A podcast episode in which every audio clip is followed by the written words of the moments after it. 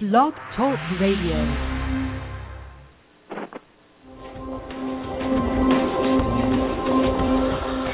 Am I gonna make it big? My liver cheese. My love is beating on Am I me. gonna get that right? Call me. Call. Are my children going to Do be you see okay? divorce in my future? You're listening to The Secret of Everything with Dr. Kimberly McGeorge.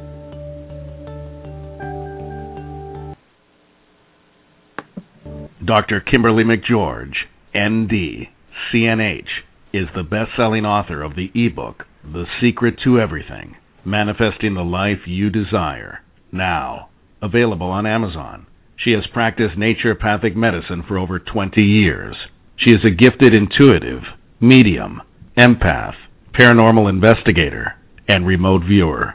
She travels and gives classes and lectures across the country, as well as taking limited private clients. Trained in many modalities of healing, Dr. Kimberly has been practicing energy healing exclusively for the last 10 years. Dr. Kimberly has the ability to raise your vibration in person or long distance, and as a result, change everything in your life for the better, forever. A gifted transformationalist, she has developed TEB, or Transformational Energy Balancing, in order to facilitate permanent and rapid healing in her clients. Her desire is to be your last healer. And now, the host of The Secret to Everything, Dr. Kimberly McGeorge. Welcome, everybody. I'm so excited to be with you tonight. We have two amazing guests, and we'll get started in a minute. But first, I'm going to chit chat with Kareem, as always. How are you, Kareem? I'm great right now. Everything is going in a good direction. You know, the weather's nice. Everybody's trying to show some interest in me now, so can't help it. Oh, they weren't showing interest in you before? Not that I wasn't paying attention to them. you're so funny. Well, um, we'll get to our guests in a couple minutes, but um, first we're going to have Kareem. You want to run through who we have coming up? We have um, MJ Healing with the blue energy. And That's tonight. yeah, oh, you want to go over the other? Yeah, if you want to, yeah, if you want to run over. Well, first of all, before you start that, um, and this isn't really helpful, but Thursday, next Thursday, I'm going to be on actually two radio shows, and I'll post, try to post them out on the website and on Twitter and Facebook. But I'm going to be on a radio show talking about, I think I'm going to be talking about wealth and abundance next Thursday. It's not on Blog Talk, it's on a different channel or a different station with Angela Levesque. She's going to be interviewing me. I think we're going to be talking about wealth and abundance, I'm pretty sure. And then on this earlier in the evening, I'm going to be on a blog talk radio show, which I don't remember the name of. It's a newer radio show, and I'm also going to be talking about. Actually, I don't know what I'm going to be talking about. So I'll be around, and I'll put that out on the web, and I'll put that on Facebook and Twitter. So I'll let everybody know about that. But other than our own show, that's where I'm appearing next week. So if you want to go through the guests, I mean, tonight we have MJ Domet with Waves of Blue Light, like you said, and we'll be talking about her book and about her energy healing. Uh, if you'd like to get a free reading, she's an animal card reader. She has her own deck. She's a gifted intuitive. She does, well, we can't really do this on the air, but she actually does face and body readings, which is actually, and I'll talk about it more in a minute, kind of a special interest of mine, and it kind of ties in with vibration and what we talk about a lot on here. But she'll be giving kind of free, taking a peek into your life, and maybe she'll answer some questions and giving you a sample of what she does. And then the second half of the show, we have um, Mr. Bob and Bob Schroeder, and we're going to kind of switch topics a little bit radically and talk about uh, the UFO enigma. So it should be really interesting. So I think it's going to be a busy show, and if you'd like a free reading or you'd like to get in to talk to us or ask questions about UFOs later in the show, you really need to call in now. Or do you have the chat room up, Kareem? Yeah, I have to chat room up. As soon as I get finished with this, I'll be handling the callers also. I see we Okay, that'll one. be that'll be wonderful. Yeah, so we'll try to get them on right away. We'll get right to the callers and try not to leave you on hold for too long. And I'll introduce our special guest co-host in a minute as well. But if you'd like to run through the next couple weeks, that'd be great. All right, so July 18th, we have Self Defense and LA Phone Psychic Allison Mead. July 25th, we have James Goy, Manifesting Money. August 1st, we are going over the Kennedy conspiracy. August 8th we have Melinda Carver from Positive Perspectives. She's a psychic medium on Blog Talk Radio also. She's amazing um, and a good friend of mine. Go ahead. exactly. Um, August 15th, we have Shoshana, the energy healer. Uh, August 22nd, we have Dr. Joy talking about the end times. And we also have Jared Hewitt, an energy healer. And September 12th, we have intuitive energy healer Mas Mas Sajay. And September 26th, we have Arthur Farum talking about ancient civilizations.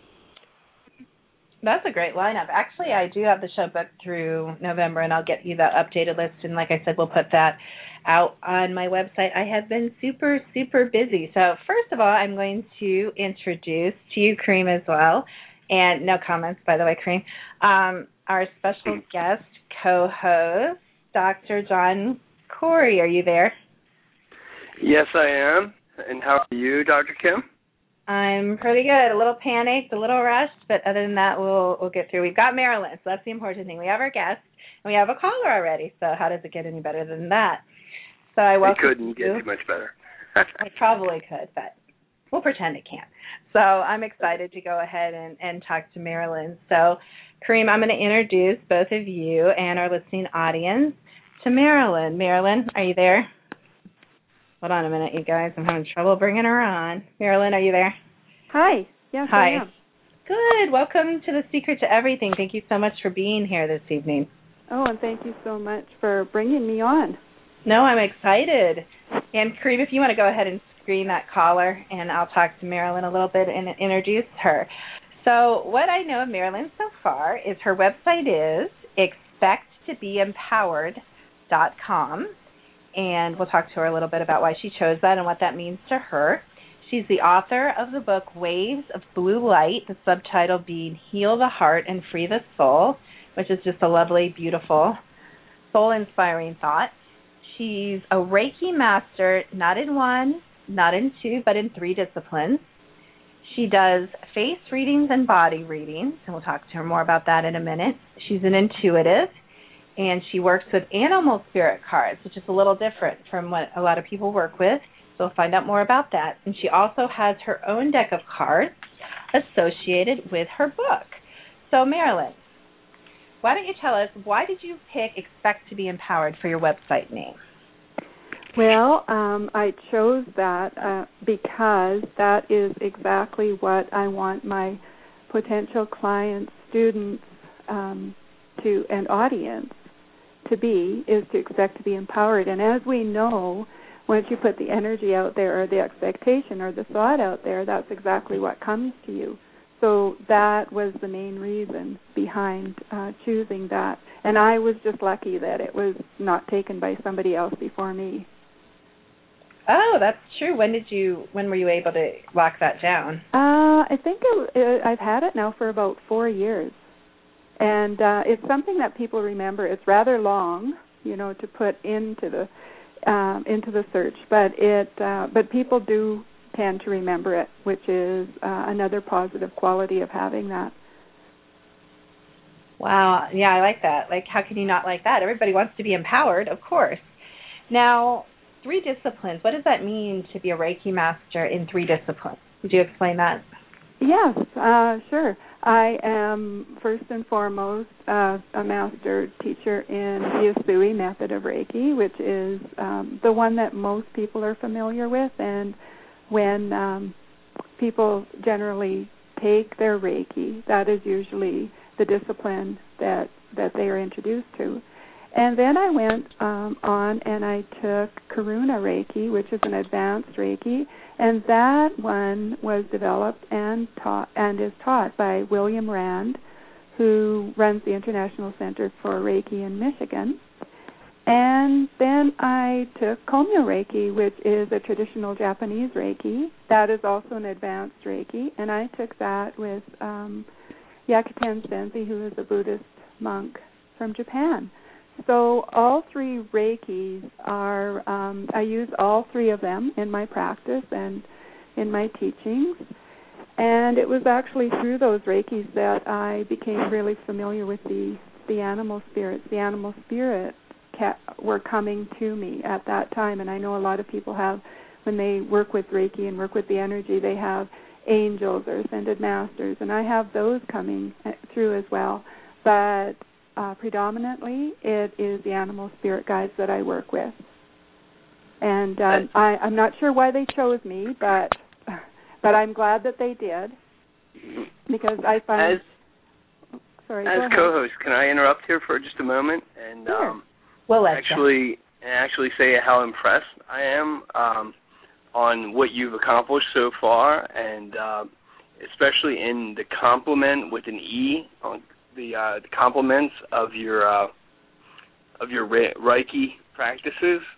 Oh, thank with, you. With the with the Japanese and and how it is very interesting that the uh, that the animal spirits have a lot to do, not only with um, your animal spirit guides, but as I was reading your as I was reading your book, um, they, they they take a lot of forms all throughout your life. Oh yeah. Uh, I'm just I'm just very impressed. I just I just wanted to interrupt and say that. I'm sorry if I messed anything up you were about to say there. Oh no, not at all. No, I'm I'm really glad to hear things like that. Um, I, uh, what I was going to say is that um, after I said I'm not sure why the animals chose me, but then I was going to uh, back that up a little bit and say I think the reason they chose me is because I tend to be rather direct, and that's mm. what I find with the animals is that they are very direct when they give mm. people messages. It's like this is the way it is, you know, with no ands, ifs, or buts about it. And um, I I really am uh, I really do like the way that they that they put that out there.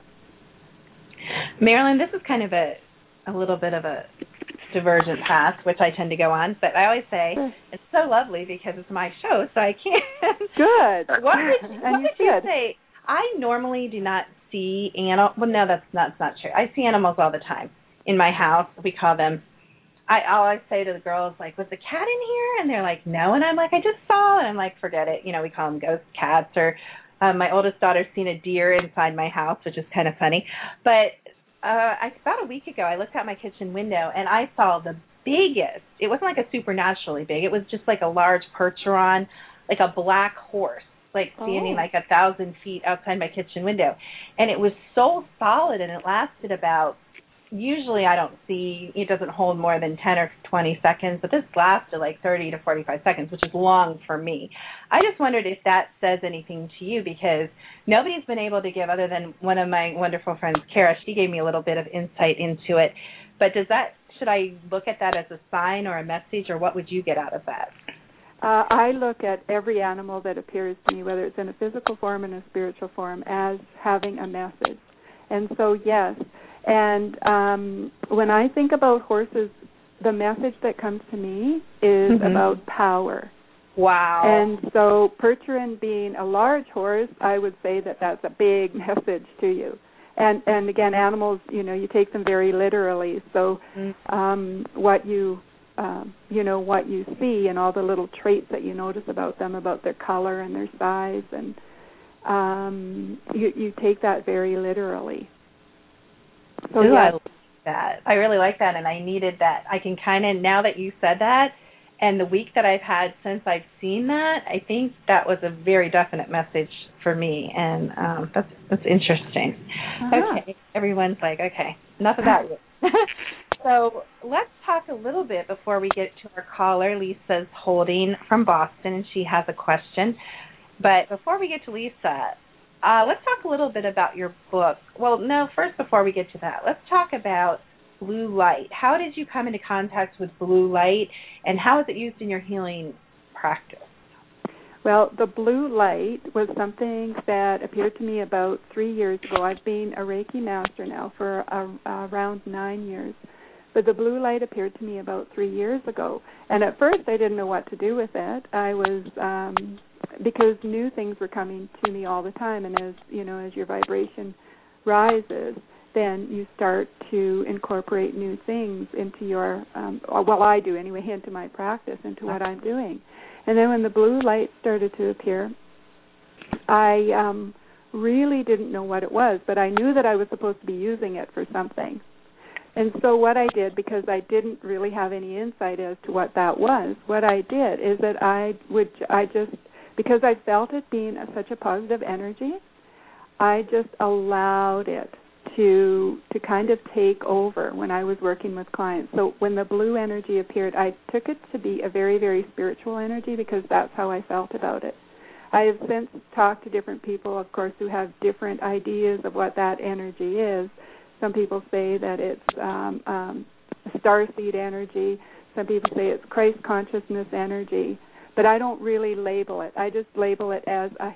If I had to label it, I would just say it was a healing energy because I know when that energy comes in that it is coming in for the healing of the person that I have with me, and it comes in as waves when I am working one on one with a person, when I am working with a group of people, as in a workshop or an, in a speak, uh, speaking to groups of people, it comes as blue sparkles of light. So I always notice that it's there. And so I just feel that you know when it's in a with a group of people, I see this blue sparkles of light all over the place, and so I just feel that it's surrounding mm-hmm. everybody in that room. Wow, mm-hmm. I like mm-hmm. that. That's really nice.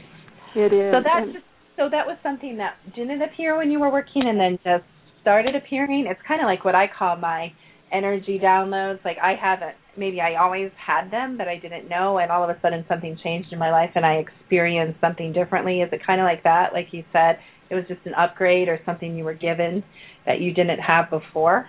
Oh, yes, I really feel that because in the 9 years since I started doing this work, I was a preschool teacher for 19 years before I started to do the the energy work. I I I God really, bless you on that. thank you. And I enjoyed working with the children. I really did. But there came a time when it was time. I knew that um something different was there for me, and all the energy lined up in to enable that to come into my life.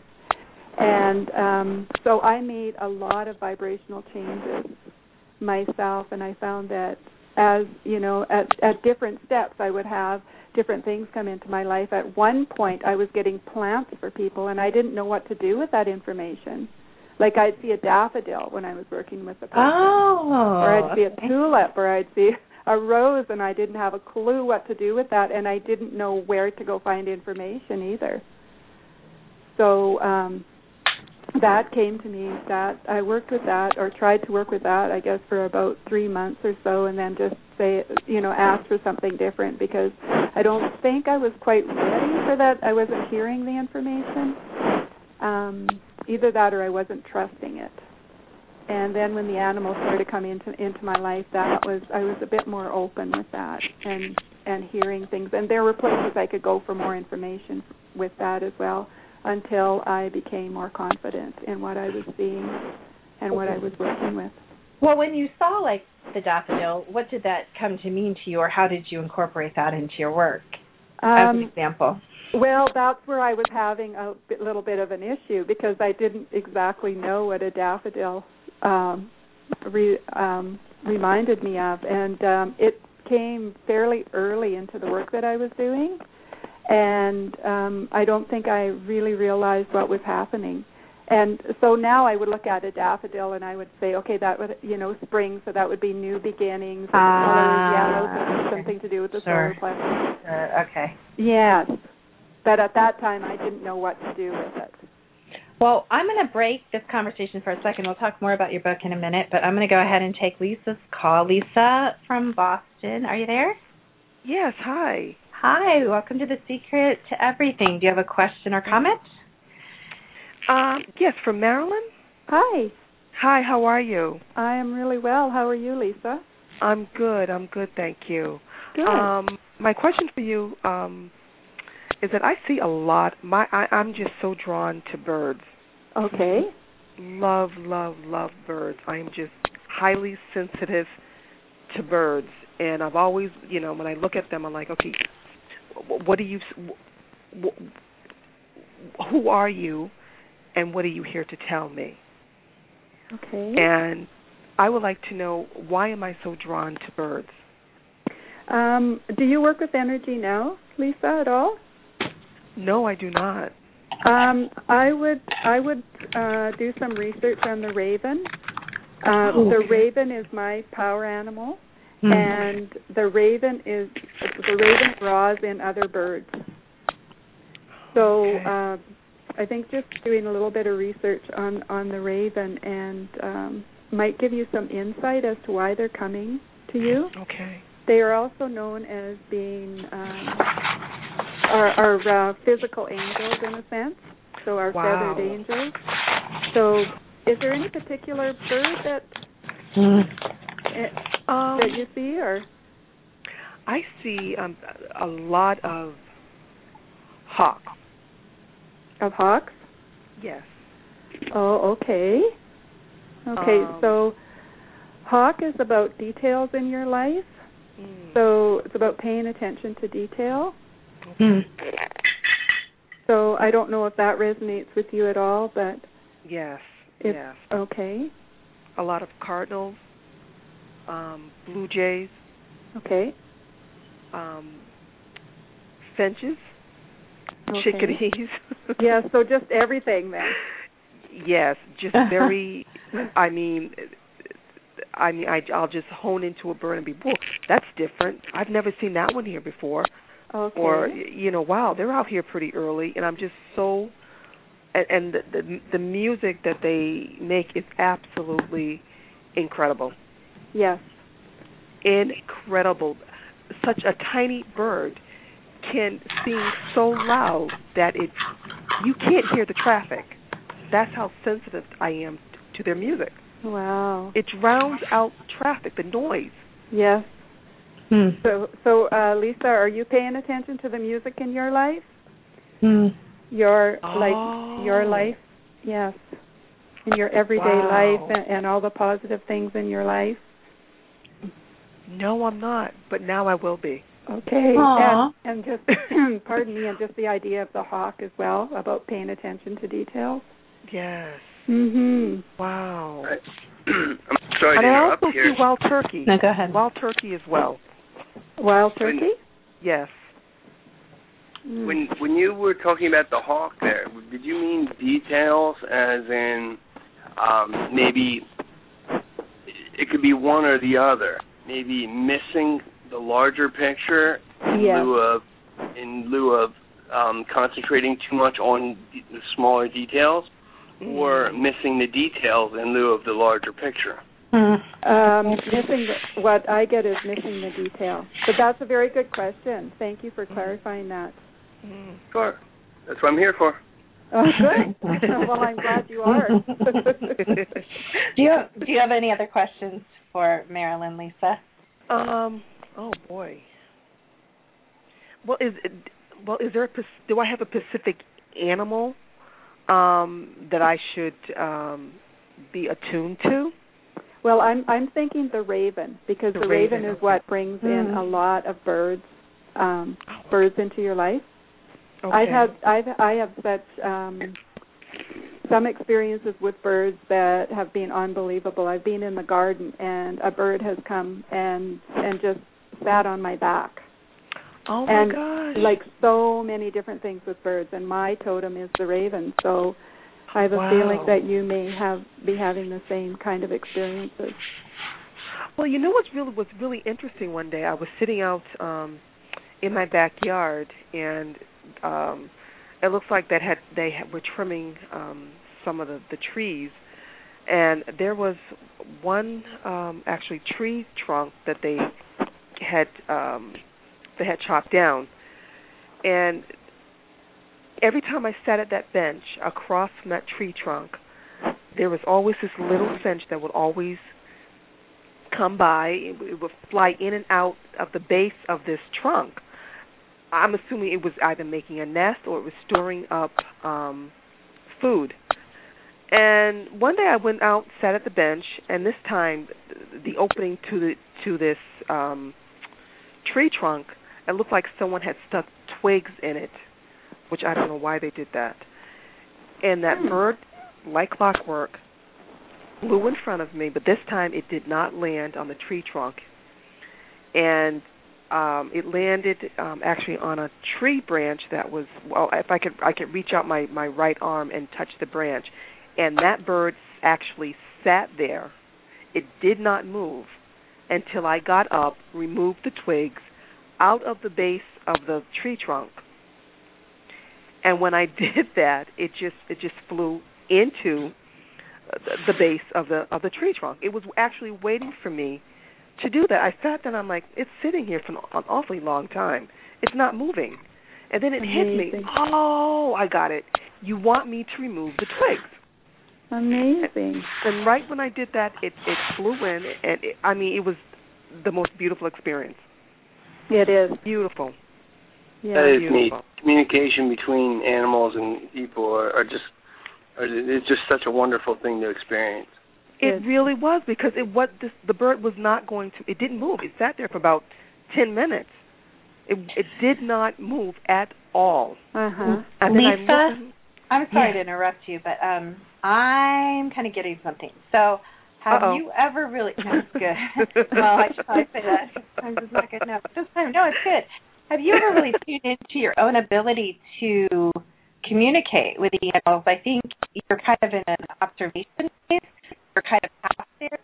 But if I were you, I would start asking questions of the animals and asking you know, confirmation signs and trying to play with that communication. Because to me, it feels like you have a real resonance, especially with the birds, and that maybe there could be some kind of um, really direct, you know, subtle communication between the two of you. Um, actually, yes.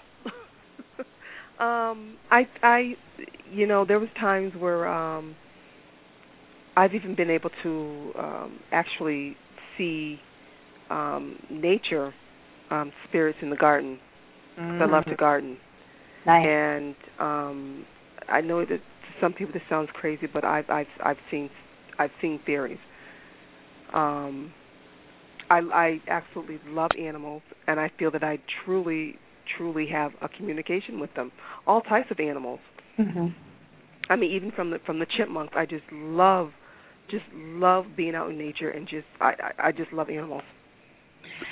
That might be something you want to pursue as a hobby, or you know, even just investigate and get some books, and just think about maybe doing that a little more formally or experimenting with that. That would be my suggestion because it feels to me like you're kind of halfway there between the observer and like Yeah. kind of the direct channel. And I would encourage you to step forward into that, you know, Okay. a little a little stronger. And believe me, on this show, there's really not much you can say that's crazy. So, Okay. I was just I was Yeah. just gonna say the same thing. I was gonna say you can say anything, and I guarantee you nobody is going to criticize you for anything you have to say because Kara. we've all had it one way or another. that that's good to know. Uh, For no, but Do you is. have? Uh, I think Go Dr. ahead. Kim was right on on that one. okay. Yeah. Do you have uh, ravens around um Boston? ravens. Ravens. Big crows. Yeah, d- crow. Yeah. Oh, d- do we ever? Okay. Okay. Yes. Yes, we do. Okay. Yes, 'cause we do. I uh, yeah, I just feel like uh, I said to begin with, I just feel very strongly that you have a lot of raven energy around you. Now, what what exactly is that? In what is that energy? Raven. Well, that is communication with the animals. communication with animals. Oh, yes, it it is? is. For real? Yes, it is. Like yeah. I got that and I didn't know that. I'm like kind of amazing. I'm tickled. Thank you for sharing that. That was nice. Oh, Wow. yes, because animals they just they're just you know drawn to me, and I notice that whenever I see someone that's walking their their pet, I have the tendency to always say hello to the animal as well. yes, I do the same. I talk to the animals and birds, and Yes, I always acknowledge them. I just don't walk by and say hello, you know, to their to the person who's who's walking them and taking care of them. But I always make sure, and, and I I've noticed this about me that I always make sure that I also speak to the animal as well. and are you an animal magnet? The animals just they they come to you. Yes, yes, Yes. and some yeah. Uh huh. Oh, a- absolutely, absolutely.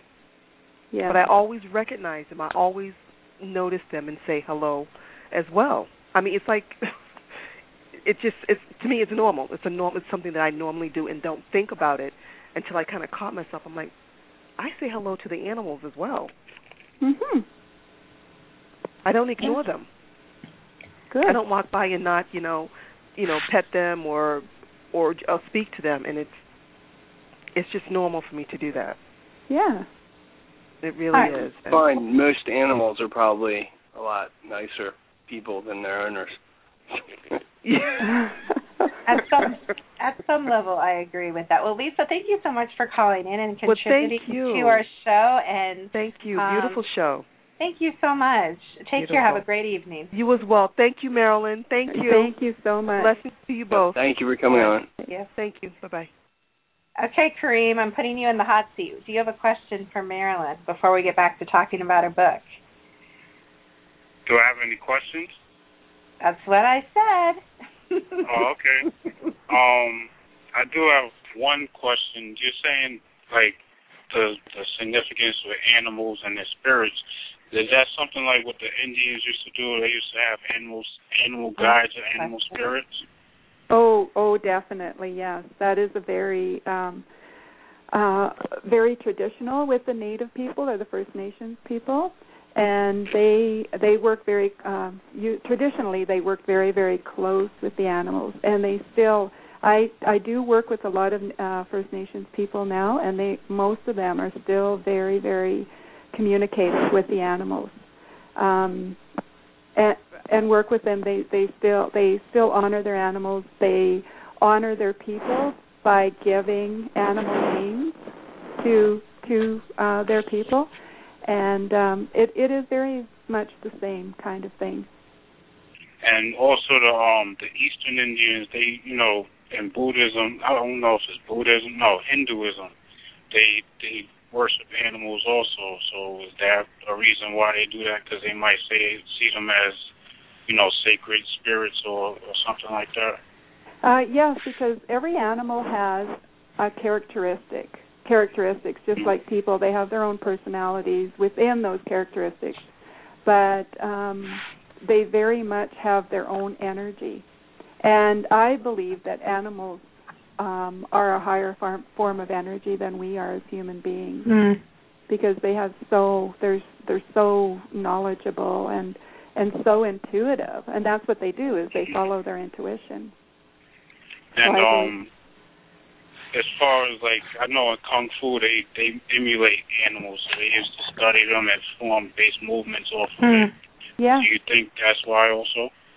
Um, definitely. I really think that there is something to a lot of those ancient teachings. And I think we are just now again starting to honor animals the way that um, that they're meant to be and to to communicate with them and get messages from them. And it's like a reaffirmation, actually. That Mhm. We're coming back to. Yes, I I see messages in every animal that that uh, is around me. I was on a road trip just this last weekend with uh, a couple of other energy workers, and uh, we had an animal book with us for all the animals that we saw. That you know, just for for messages. So quite interesting how people are getting. Oh, that's are a getting. good idea. I like that Yeah. idea. If Uh-huh. people are interested in this, or like Lisa, that's a good idea. If you're interested in this, maybe pick up. Maybe you could recommend one, Marilyn, that they could pick up and kind of keep on hand. Oh, for sure. The one that I use is one by uh, Steven Farmer, and it's called Animal Spirit Guides, and it's very, very easy to read. It's in alphabetical order, and he actually has three sections for each animal. He has um, if the animal shows up, for example, if, buff- if it's a buffalo. If buffalo shows up, it means, and then he might have it if it's a white buffalo or brown buffalo, and then uh, call on buffalo when because they are our spirit helpers as well, Mhm. so you can call Good. on them. That's neat. And yes, and then if it's your power animal, so it's a very very easy read, and it doesn't get into a whole lot of detail about the characteristics of the animal, just more or less what meaning the animal has at certain times. Now, Marilyn, when you say power animal, what do you like? You were talking to Lisa, like you would guess maybe her power animal was that what you were saying was the raven. What is Yes. your? Is it a animal that kind of? Um, is it at a certain time in your life? Is it all throughout your life? Can your power animal change? Your power animal, which is your totem animal, Okay. usually stays with you for um, a lifetime. You have secondary animals that come in as totems or for messages. And so you may have some of the same characteristics of your totem animal. And in this book by Steven Farmer, he actually goes into if uh, you know, for example, I can give you an example. If a blue jay is your power animal, it means that you're fearless and will not back down from any challenge or threat. You're a dabbler. Well, I know somebody like that. Do you? Wait, what Yes, did you I do. just say, Marilyn? I missed what you said. I was spacing. What did Okay, you just you're- say? You're fearless. If you if blue jay is your power animal, you're Oh, fearless okay, okay. and will not back down from any challenge or threat. You're a dabbler, particularly in the psychic and metaphysical fields, knowing a little bit about a lot of things. You sometimes convey the impression that you know more than you really do. You're an excellent. Well, I don't know if I would say that.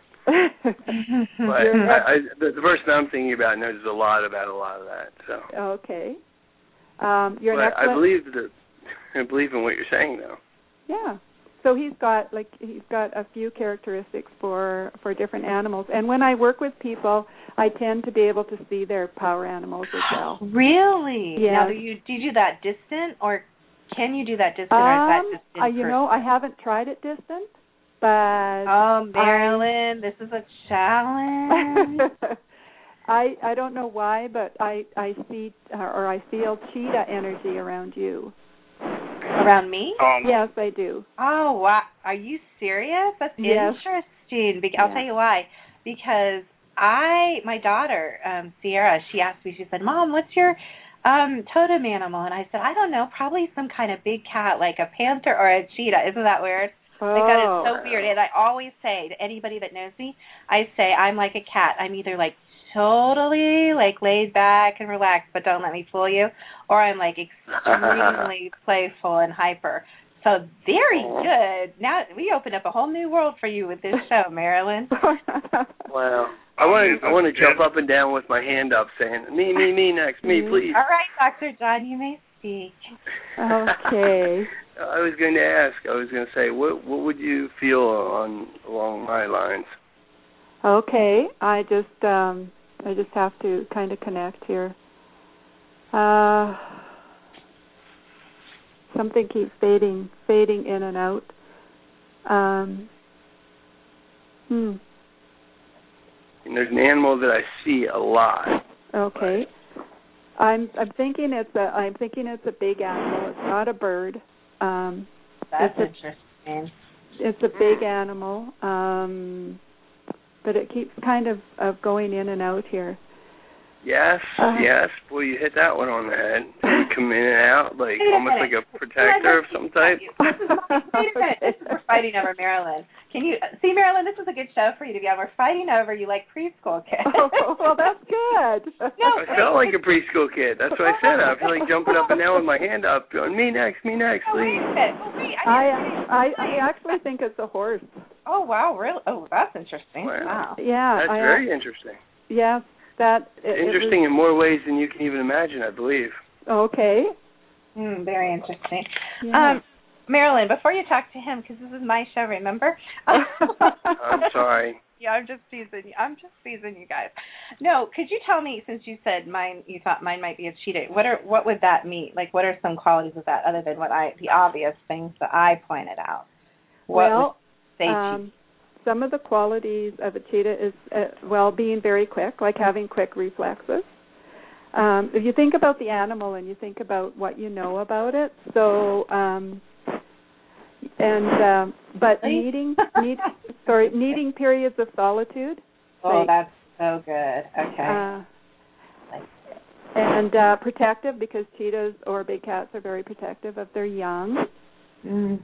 And um, let me see. Loyal. They're very. They're very. Pardon me. Sorry. They're loyal. They're very loyal. The cat. Oh, loyal. Yes. Okay.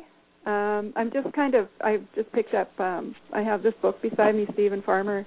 So there's a, a couple that yes we hit on. One about being very quick reflexes and enjoying your solitude, protective of your children. Your early years were difficult with Mhm. lots of grief and tears. Mm. You're very empath- uh, empathetic and compassionate with others. There's two that two more that are in there that are in Sure. here. I'm gonna have to get that book. Okay. um, we have a caller from Florida, Kira. I'm gonna bring her on, or she'll yell at me. So I'm gonna bring her on now. Welcome to the Secret to Everything, Kara. Thank you for calling in. Do you have a question or comment? Oh, like I'm ever for a lack of words. Uh, well, hello everyone tonight, and Dr. John, I want to say you're doing a great job co-hosting. Very much Thank enjoying you very uh, much, the show. And giving uh, Dr. Kimberly a run for her money, right, Dr. Kimberly? No comment. no comment. Yeah, we know. We know. Um, and, and actually, um, the name of your guest just slipped my head right now. Can you remind me Oh, what your name Mar- is? Marilyn. Marilyn. Marilyn, I'm sorry. No problem. the 730 Brain Zap. Um, yeah, I, I just had a couple of comments. Um, first of all, in April of this year, my mom passed away, and you know, short story there was I had an empathic episode the night she passed away. Didn't know she was passing away. All throughout the night, had paranormal activity in my house. Didn't know who it was and by 7 a.m. I knew what happened. Um, well, when I was on the phone notifying everybody, I was out on the porch and I was quite, you know, obviously upset. And a cardinal landed in the tree next to me, and I didn't pay attention to it because for 45 minutes it was singing its heart out looking at me, but obviously I was really involved in my phone call. The interesting thing about this is that my mother and I often talked about cardinals, although we rarely saw them, because we associated them with like a spirit presence of um of her passed away brother. So, and a, a thing about my part of Orlando is I'm like in hawk territory, so it's not like you see a dozen cardinals every day. But for the first two weeks after my mother passed away, I saw a cardinal literally every day. It would seek me out, and one of the most notable things that happened was a night was one night I was crying because I didn't have a chance to say goodbye to her. And there was a cardinal that started singing in the tree at around midnight, and it sang in the tree very loudly until 10 a.m. in the morning. Wow. And neighbors were actually complaining and saying, "What bird is out at one o'clock in the morning?" Really? Wow. Yeah. Amazing. And so I actually got that on videotape too, um, you know, because it did mean a great deal to me. And Wow. do you do you believe that that was a message because you had uh, spoken up with your mother about birds and cardinals that that was a message from her? Um. I think it was definitely tied to the message. My mother, my mother was like like a Stevie Nicks punk rock chick. She loved karaoke. You know, she loved hitting the karaoke bars and my mother was very eccentric and loud and vocal. And so if she wanted your attention, she would get it. And of course, I saw the flamboyant male cardinal, which would be colorful with the spiky hair. And so most Hmm. of the cardinals I did see were male but I did associate them with my mother. And the thing about it is is that since my mother passed away in April, I've had so many different experiences. I mean, the cardinal in retrospect is just kind of a small piece of the pie now. So I'm I'm very blessed. Mm-hmm. Wow. Well, and that Thank you for sharing that with us. I, I, I, I, I don't know. I'm not even gonna interrupt anymore. I, I figured I've been doing enough of that. But thanks. No, you're good. Oh, we love hearing you speak. We definitely love everybody at the table. well, I was gonna say I, I have had some similar similar things happen when when people have left my life, and uh, it is truly amazing when when things like that happen and you can recognize them for what they are. So you truly are blessed for being able to recognize, you know, as these things happen. Well, I'm going to jump in for a second because Kara is a very talented girl, and as a matter of fact, as soon as I can get it up, um, you're going to be able to go to my website, Secret to Everything, and you are going to be able to purchase a reading from Kara because Kara is a high level intuitive, and at this time, the only one I'm offering readings from on my website. So Kara is a very special little girl. Right, Kara? Oh wow. Well, that's making me blush, but yes, I've definitely I've definitely learned a lot from Dr. Kimberly as a friend and as an associate, and she's just been so supportive throughout this year and I do want to say that her book definitely helped to change my life and my perspective about a lot of things. So, um The Secret to Everything Manifesting, I'm putting a plug for it. Oh, thank you. That's sweet. Uh, the, the, yeah, the other thing I wanted to say was um my daughter's actually very intuitive as well. She's she's only 3 years old. Um but she's actually seen a lot of things in her room and you you just look at this little girl and you know that she knows a lot. But over the last several months, and this actually started happening 2 days before my mother passed away, but I don't directly connect everything that happens with my mother because you know my daughter pulls in her own energies. But she started uh my daughter started seeing things come out of her dream catcher at night and this hasn't stopped. Um and she'll just say it's either angels or she said the first time she said it was white beings with long white hair that were dancing and she started dancing to show me how they were dancing and they were dancing like they you would like a powwow Um and I asked her, I said, "Honey, what were they saying to you? Why didn't you scream?" And she said, "Oh, well, you know, they were having fun. I was having fun." She said they spoke Spanish. See, the Hmm. interesting thing is my mother my daughter does not know that Native Americans traditionally don't speak English. Um I did have uh, a paranormal investigation team come over to my house um a little over a month ago to deal with some stuff around here and the lady who uh who did the investigation and the house blessing and clearing said that the reason my daughter was seeing the things out of her dream catcher is because my daughter has some Native American blood um in her genetics. Do you have any feelings or thoughts about that? Um, that's that's very possible. Or um, um, I was thinking more like a past life, like a re, you know reincarnated um, from the the Native American or the Spanish. Or um, I'm just not sure why she keeps getting these messages. Hmm. Uh, like why why she would keep getting them. You said that was just before your mom before your mom passed on? Yeah, actually, um, this sa- Saturday was the first visitation Kimi reported to me, and Okay. she explained it for 90 minutes when she got up. And I wasn't Oh, pushing her because, of course, she's three years old. So if you start introducing new concepts, she will add it to her story. Yeah. But she did talk about it for 90 minutes and was doing the hand movements, and she kept saying twisting, twisting, twisting. Um, so Hmm. Kimberly knows all about it, but the dream catcher was a gift from my mother. okay. Um, and, and ever since then, Kimi has seen things come out of the dream catcher, but now she's talking a lot more about angels, angels protecting her. And sometimes she says that angels put something in the middle of the dream catcher, like take someone away, or sometimes she says it's a gorilla. But she'll say they, they they took it away, they put it in the net so it would be good. Oh. oh wow. Yes. Well, um, then after you said that, I I just got the thought that it is y- your mom in protecting her in some sense. Your mom possibly even being a guardian angel of her. Like I know it, it's quite early mm-hmm. because generally when people pass, they don't become guardian angels right away. Mm-hmm.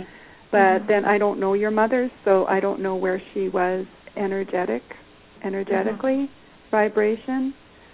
But um it you know that that's something that uh, just intuitively that came to me as well. Oh, wonderful! or e- yeah. either yeah, or she's sending protection. Yeah, my mother um my mother was fiercely in love with my my daughter Mhm. and they are a lot alike in both ways. But the funny thing about my mom is she told me for a long time she said, "Kara, when I die, everyone will know it because I'll come back as an angry ghost." Oh. And I'll tell you, right after she passed away, it was like my mom came to move in here, and she's coming, coming. She's been coming and going since then. It's not like she's always sticking around. You know, she has other things to do. But when when she's around here, you definitely know. So uh, and my skeptical husband, he's definitely been turned around after this experience because he's actually seen apparitions of her, and it's been kind of almost a normal thing to him now. So it's pretty funny. Well, thank men, you for calling, Men typically, Sarah. yeah, men typically are not the uh, most uh, intuitive people, and uh, I will have to add myself to that. Not recently, but in the past, at least. Hmm. So Sorry well, I understand. That, there has to be a balance to things. Uh, but um, one more thing I just want to ask real quick, Marilyn. Um, I've been I had a dream last night. It was more of like um like a nightmare, but very vivid. But in the dream, Dobermans were protecting me, Oh, and I've okay. been in a situation this year where I've needed a high level of protection. Um, do you think that that's uh, that the Dobermans are associated with my need for protection? Um, dogs are usually associated with loyalty. Like they, they definitely protection is part of that too. Because if you think of the dog, the type of dog is yes protection and uh, and loyalty as well. So I don't know where that would fit in, but that I know that word loyalty pops out at me as well. So, Okay, wonderful. hmm Well, I will definitely make a note of it. But thank you, Marilyn and Thank Dr. you. Corey and Dr. Kimberly and Okay. Kareem as always. Oh, I just noticed that we have Kimberly, Corey, and Kareem. How cute is that? Oh, I think- I You do can want just to add. back. I do want to add before you go off that you have the prettiest voice. You really do. You just have a voice that just sounds so so nice and calm, and I, I hope it continues to be that way. And I I hope good things continue to happen for you. Well, thank you so much for the blessing. I appreciate it. Thank you, we have Sarah. a, um, we have a question from the uh, chat room. Al Emerson eleven is asking because he's saying his power his power animal is the lynx. Uh, what does that mean? a lynx. A lynx is a keeper of secrets. So um, Okay. he he uh, um, is um, definitely someone who other people can put their confidence or, or tell him things, and he is going Mhm. to be loyal and trustworthy enough to keep those things to himself. That's that's the main character of a lynx. That's really neat. Well, Marilyn, our time is about up. It went fast once we got rolling, and I'd love to have you back. You're welcome back anytime. Could you tell us your website name, your book name, anything, any final words, anything you'd like to say? Okay. Uh, sure. My uh, my book is Waves of Blue Light: Heal the Heart and Free the Soul. I also have oracle cards that are coming out uh, that are associated with the book. And if anybody's interested um, in looking at them, you can go to www.expecttobeempowered.com or How, email how would me. you spell that? Uh, How would you spell expect, that, Marilyn? expecttobeempowered.com. Oh, okay. Expect to be empowered. Okay. Yeah. I, I wasn't sure how that was said. Thank you. And uh, my cards you can order the cards you can order off of there. They're not ready yet. They they're at the publishers. They probably will be here uh, towards the middle of August. And um, I just wanted to say horse. I wanted to tell you some characteristics of the horse before I go. Do I have a minute? Oh, go ahead. Yeah, okay. sure. See if you think this this that resonates with you. Your personal freedom is of the highest priority, sometimes at the expense expense of others' approval, and you buck whenever someone tries to stifle you in any way. Even though you know how to travel to other dimensions and realities, you still deal well with mundane issues and concerns. You're very loyal to others once they've earned your trust. You love to wander about just for the sake of exploring with no particular goal or agenda in mind, and you're a natural leader and evoke confidence in others. So, wow. uh, does that resonate with you? Wow. Absolutely. I don't know, Dr. Kim. Wh- wh- how how do you feel about that? I think it's pretty. I'd say it's pretty close. There you go. That's pretty neat. Uh, I, I thank you so much for being on the show. I know I'm only a co-host, but I, I really appreciate you coming on, and I I feel that I've I've gained a lot of knowledge from you. Oh, Yeah. well, thank Yeah, you. it I was appreciate you being on. It actually I- went in a direction, Marilyn, I, I really didn't expect it to go. And we could have gone a lot of different directions because you're multi-talented, of course. And is your book Waves of Blue Light is that available? How could we order that or buy that, Marilyn? It's a, it's available on Amazon.com, Barnes and Noble, and you can also um, get a signed co- um, order a signed copy Oh, nice. through my website. Or Love and it's also available on Kindle and ebook as well. Fantastic. Well, like I oh, said, Okay. welcome back anytime. I've so enjoyed Thank it, and you. I know our callers have, and I know the many, many people that listen to the archive shows as well. I think you're going to start kind of a new interest in people trying to find out what who their animal totem is or what that means. And we've Well- never really talked about that, so I appreciate Well, you going in that direction. I guess that's what was this show was meant to be. Yeah, remember when we talked? I just said let's just let the energy take it, and Yes. the energy definitely took it. Well, I really Yeah. enjoyed it. Me too. you certainly you certainly did something for me. I'll tell you that, and I, I I truly I truly appreciate that. Thank you. And thank you so much. All right, Marilyn. We'll talk soon. Take care. Thank you so much. Okay, bye bye. Bye. Oh, Kareem, you got cheated. We don't know what your Yeah, animal no. is. Are you mad? Are you out talking to us now? No. Kareem, did I talk over you, man? I am so sorry if I did, bro. I was busy doing other things. It's all right. Oh, okay, you're not gonna beat me up or anything, are you? I'm doing a chat room and screening callers and stuff like that, so it's all right. I promise I'll let you talk to our next guest if you want. Maybe, Kareem, if you're good. Um, kind of a, a little bit of a rough transition here. I don't know. I Maybe I don't pick the most compatible topics, but they're all interesting. Our next guest, and we're going to tell you a little bit about him, or I'll let you. I'll let him tell you mostly about himself because I think the guests do a better job usually than I do. But we're going to be talking next in a minute or so to author Robert Schroeder, and he wrote a book called Solving the UFO Enigma How Modern Physics is Revealing the Technology of UFOs. And that's one reason that we have the lovely and talented Mr. Doctor, I'm sorry, John Corey on the show is for this particular topic because I'm not quite sure how well I'm going to hold my own, or Kareem, well, maybe Kareem can, in modern physics and UFOs.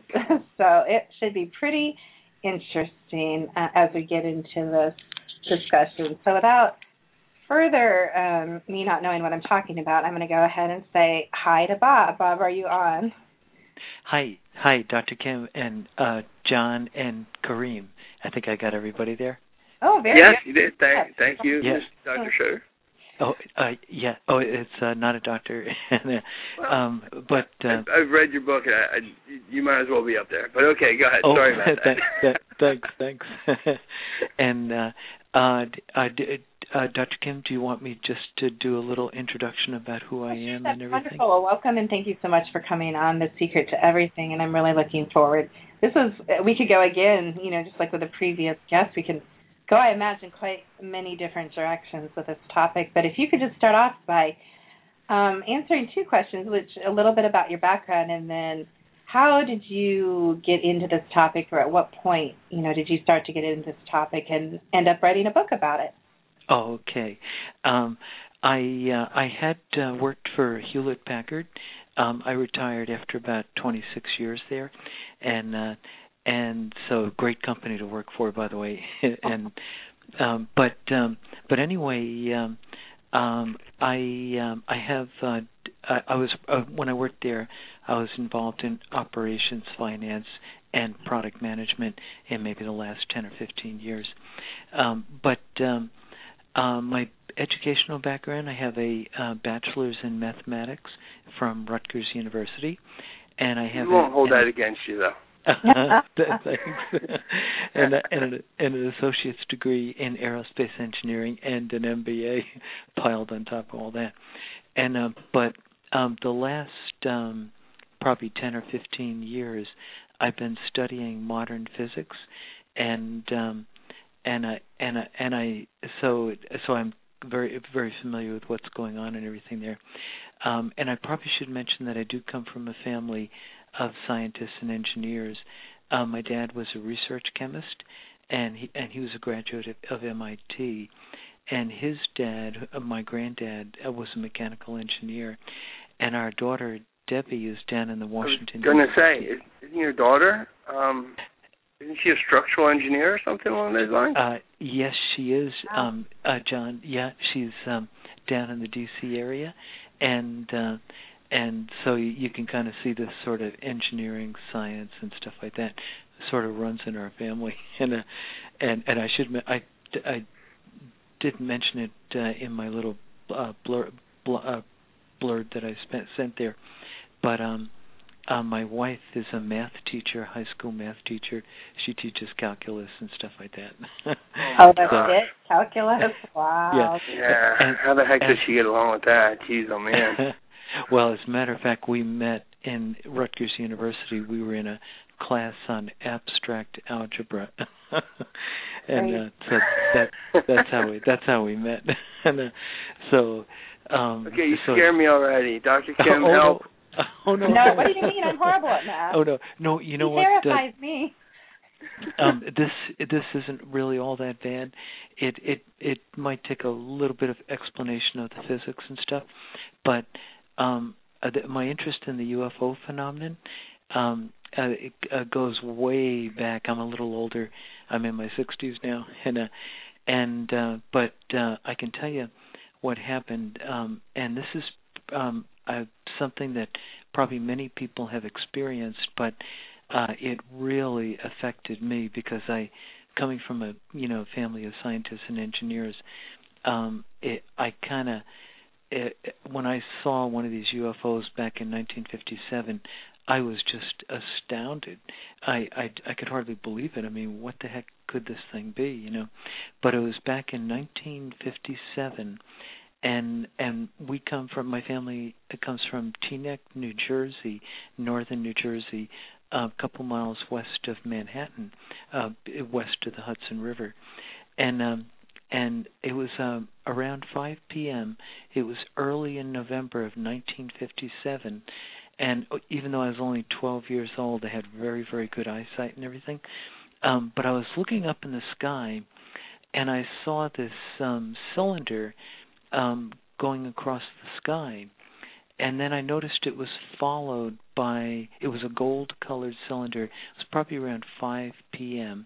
Perfectly clear blue sky, and and maybe the length of the cylinder behind it was another ob- object that was uh, round and it was no wider than the narrow width of the cylinder, and the cylinder had the shape roughly of a cigarette but they both objects looked like they were up around 5,000 feet, and they were ep- definitely traveling in tandem, one right behind the other. Uh, they were You definitely were- together. Do you think they might have been connected in some way? I I, I read Uh, when you have you have that written somewhere. And I was Oh. that, that's the first thing that came to my mind was do you think they were in tandem or were they connected somehow? Uh, well, I do think they were separate in the sky, but I think they were traveling together, John. Um, and um, and I'll tell you, but that's actually an interesting question, and I'll sh- I'll tell you something else uh, shortly. But um, but the um, so I was watching these two things, and um, and I noticed that uh, the cylinder was blunt. It was you know cut off on both the front and back, just like a cigarette, and and I knew Mm. that a airplane and 707s. This shows you how far back I go. Yeah, seven oh seven. I love it. What is the se- yeah? What is the seven oh seven? But that's okay. We don't have to get into that. That might- It's a little bit before my time, but uh, uh, th- this was the first Boeing jet aircraft, uh, Wow. jet airliner, you know, and and they had just come out in fifty six, fifty seven, so they were kind of new and exciting for. so if the you look kids. like at an ME two six two from like uh you know, Oh, World War II? 1940s, yeah, something like that. And- they have the blunt and- front end with the with the jet engine. Yeah, the Is that twin something along jet lines? there. Uh, well, this actually looked fairly standard for a jet airliner. It had four engines, two on each wing, and um, but um, but anyway, I thought um, my first thought was this thing that I was looking at couldn't be a, a jet, a, the Boeing 707, because it didn't have any wings, and and and even though I was only 12 years old, uh, as I mentioned, my eyesight was quite good. Even today, I still don't wear glasses. So, um, I, I so I quickly realized I couldn't see the wings, and it Mhm. was blunt, uh, blunt on the front and back, and I knew that a jet should be tapered on the front and back. But anyway, to make a long story short, I was I suddenly realized I was looking at something incredible, and I ran inside to try to get some some of my brothers and sisters. I have five brothers and sisters, Uh-huh. and and I I could only drag out two of my brothers, and uh, and they saw it too, just as it disappeared over the trees, heading toward New York City. But I'll tell you, um, re- uh, referring to John's question before, um, years later, I began reading about the UFO phenomenon as as I got older, and Hmm. at that at the age of twelve, I was probably too busy, uh, you know, playing and stuff to really uh, get uh, deeply involved. But it did affect me. I was it always At least was you on my noticed mind. it. it. It definitely was some sort of a traumatic event. It seemed. It's uh, yep, it sure was. And so then, what happened is I I began reading about these UFOs, and the, and in the books uh, like Major Donald Keyhoe, um, he was in uh, he was in I think the U.S. Marine Corps, but he had followed the UFO phenomenon for many years. Um, and, and from the was- mili- Sorry for interrupting here, but is No, Stanton okay. Friedman the same age, right around there? Yes, he is. He's about my age too. And in fact, I I asked Stanton. You don't sound if- as old as he does, though. When he talks, you can tell he's old. When he talks, Oh. you seem like you're younger. Oh, oh, you know, it could be. He might be a little older than me. I'm not sure. and uh, Okay. I, uh, it's my wife's good, um, you know, cooking. I guess it keeps me Mhm. younger. And, uh, and uh, you can and- send some of that up here. oh, yeah. I'm And, in uh, but- Pennsylvania, so that's no problem. oh, is that right? Oh, okay. Yeah, uh, that's where my daughter went to school. She was at at Penn State, and well, Oh, sort that's of where my parents used to live. State College, yeah. Huh. State College. Oh, it's a beautiful area. It is. Beautiful It's, it is a beautiful area. It really is. Yeah, and so, but anyway, years later, I read about uh, UFOs, and one of the things that caught my eye was people reported seeing these so-called cigar-shaped things or cylinders, just like I had seen, but they were um, they were associated with uh, the smaller uh, disc-shaped, typical flying saucer type craft and it appears as if those cylinders or cigar-shaped things are mother are motherships that uh, carry the smaller ones. So they must be the motherships. And and, and one really good sighting occurred in France. Um, a guy was out walking his dog and like at 2 a.m. in the morning and he saw a giant cylinder just like I have seen and as he was watching it it was pitch black but he could see the cylinder it was kind of glowing up in the sky and he thought it was maybe a mile up in the sky so similar to what I had seen but then to his amazement uh, the thing was all by itself, just this long cylinder. It began to tilt a little bit, and then all of a sudden he saw a flash, and out of the and there was another one. A, a, a, a disc-shaped UFO popped out the bottom. Just I like, had a weird feeling you were going to say that. And and Do you, then do what you think happened? these might be? Do you think these might be USOs as well? Because I've seen. I've heard the same. terminology. What does Uh, USO mean? You guys uh, like leaving me out of this loop here. I have no Oh, clue, sorry, and I'm sure sorry. our audience doesn't well, either. They're submerged. They're submerged. They're like UFOs are able to go. I, I should let you this up to you, um, Oh, uh, okay. Robert. Uh, you, you you got there's another term too that's used, and I'll mention that. Um, a UFO stands for unidentified flying object, but what John was referring to is another type, but is really the same thing. It's a USO, underwater submerged object, unidentified Hmm. submerged object, and um, but they both are. I, I think these things are easily capable of going under the water from the air. You know, I I think they I've have that heard that. capability. Hmm. But but Wow. the int- the interesting thing is that uh, this guy watched as one disc-shaped UFO after another came out of the bottom of the cylinder, and they set off in different directions of the compass. He was in France, northern France, and he he said. Um, he said there was about six or seven that came out. They each headed for a d- different area, uh, one south, one west, and so on. And um, and then over the next couple of days, they had UFO reports all over Europe. so I Oh, think, wow. Yeah, I'm almost certain that these things, these big cylinders, are motherships, and they carry the smaller uh, disc shape. They're, you, you can sort of think of it as a tube, and the and the disc shaped flying saucers are stacked up inside like plates, and and Yeah. so that's probably how they do it, you know.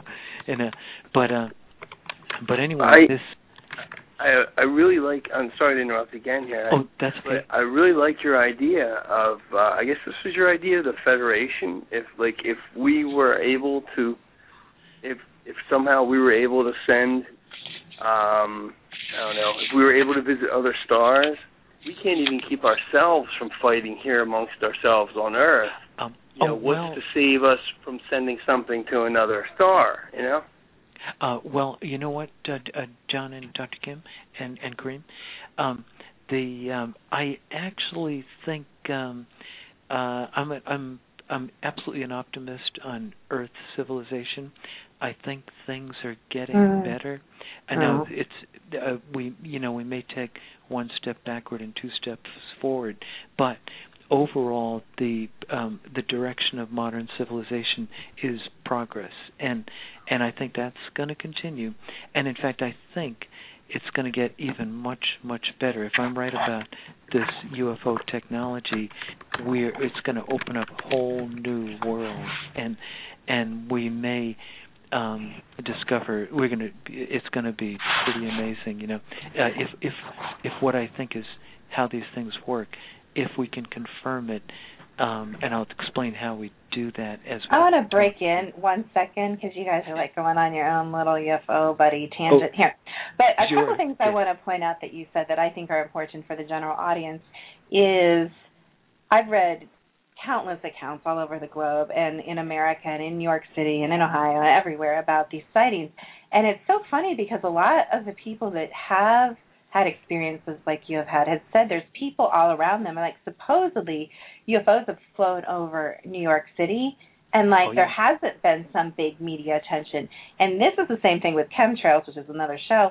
But it's the whole thing that goes with there's a saying that some of us say, like me, that says no one looks up. You know, and I taught my girls it's like we're so absorbed in our own little trauma and dramas and our you know, we're so inward and it's Yeah. all about me that we don't even take the time to observe other people or or nature. Nonetheless, things like like no one looks up. I think it's kind of a crazy thing. So a lot of these things are probably missed. And I would guess that there were probably thousands and thousands of sightings that could have happened that actually nobody saw because we're so self-absorbed. Do you have any thoughts on that? Absolutely, and I think you're exactly right. I think what happens is that um yeah, most people and and it's there's nothing wrong with it. It's just um we're pretty much uh involved in our own, you know, what whatever's going on in our life. We're taking care of our kids. We're going to our job you know we rush off to Dunkin Donuts in the morning to get our coffee and and we in truth there's it's not that um we're neglecting it so much as we're just pretty everybody's pretty busy. They have things they've got to do and stuff. We you know we got to pay our taxes and got to get to work and keep the boss happy and and uh so um it's actually understandable that people uh don't pay as much attention as uh, I would like them to to the skies. Um, uh, but uh, however, that's um, as long as there's some people uh, that are you know like myself and many many others who are uh, focused on this phenomenon, uh, we will make we are going to make progress in it. And and uh, in fact, I- I'll talk about that tonight. I think I know how these things work, and I think we can replicate it. And uh, and I think the implications for our civilization uh, are going to be uh, tremendous, uh, and and to the. And and I and I also l- later on I want to get back to the comment that John made about the Federation, because I I do believe um, there's probably a federation of advanced civilizations out there, but I, I won't get to that until a bit later on. Well, let it's a- me ask a- you another question. I'm sorry to interrupt you, but um, we had a guest on our show. I don't know, Kareem. Kareem, do you remember when Jody Cook was on? Was it about a Yeah. month ago, maybe? Oh yeah. And we had. Do do you know? Are you familiar at all with Jody, Bob? I sure am. I Oh. actually, you know what, you know what I did, Dr. Kim, before this show, I went in and I listened to, I, I looked at some of your previous shows, and I, Oh, I saw the one with Jody Cook on Bigfoot, and so I kind of listened to that, and I learned that he had been part of, I think, MUFON, the Mutual UFO Network, uh, prior to getting involved in Bigfoot, and so I was very interested to hear uh, him talking about it, and and uh, so that that was pretty neat. Jody oh, Cook. good. Well, good. Then we totally can have this conversation.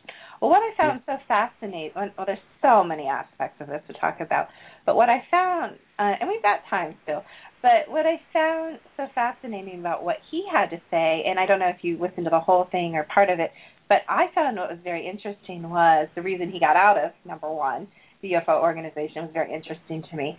Number two, I really liked what he said about um, New Orleans and um, and and the reptilians. And I don't know if you would even consider, in your opinion, would you consider? And so everybody in the listening audience who has no clue what I'm talking about or where I'm coming from, you need to go back and listen to my show with Jody Cook, and then you'll under, you'll have a framework for this conversation. Because I'm not going to repeat the whole thing right now, but what is your opinion about what he was talking about the reptilians having some interaction with the National Guard and coming out of the sewers? Does this have anything to do with UFOs, in your opinion, or Oh. a separate topic? Oh boy, uh, you know I don't. Um, I, I I I have to admit I didn't listen to the entire thing. I didn't have time, um, but I did listen to the beginning part, and um, uh, so I un- unfortunately I didn't hear the reptilian thing. However, I think the the ali- these aliens who are operating these UFOs, it's my guess that for the most part they look similar to ourselves, and the, there's um, the, you know it's uh, it's fertile ground for uh, hoaxes and stuff to come up with, a, you know, stories about alien encounters. Um, but the few credible reports that I've seen where there's multiple witnesses and they come from a kind of a background where they it's not likely that they're making it up you know? I'll, I'll give you a perfect example. Down in uh papua new guinea um there was a uh let's see it was a missionary a anglican church missionary and i can't rem- i forget his name but um back in the 50s he was at uh, one of his mission sites in Papua New Guinea um ministering to uh, the native populations way up in the mountain back country of New Guinea, and um, and they had a um, interesting UFO sighting encounter uh, where uh, this uh, father Father Gill G I L L. If anybody has internet access there, they can look it up. Um, Father Gill was um, he, uh, some of the uh, people at the mission uh, called to him one evening and and they said there was something in the sky and he ran out and he saw this um typical disc-shaped UFO and I'll make a long story short because it was a little bit involved but they observed humanoids on the on the top of this thing it was maybe 500 feet off the ground and maybe eight seven or eight hundred feet away from them and but they could clearly see uh, up to four humanoids um, but they looked very similar to human beings. Mm-hmm. Um, they they they could only see them from the waist up, but they were clearly working on a deck on the top of this thing of this craft, and he could see them. They were kind of moving. It looked like hoses and stuff around on the top, Wow. and uh, and so so that's one example. Then This of, was like of- 1959, wasn't it? It is. it, yes, thank thank thank you, John. Thank you. It's uh, it was 1959. Um, Yeah, I think then- it was. It was that long ago. Wow. and then and then there was another sighting, um, Lonnie Zamora, and I'm not. It was in the 1960s, I think.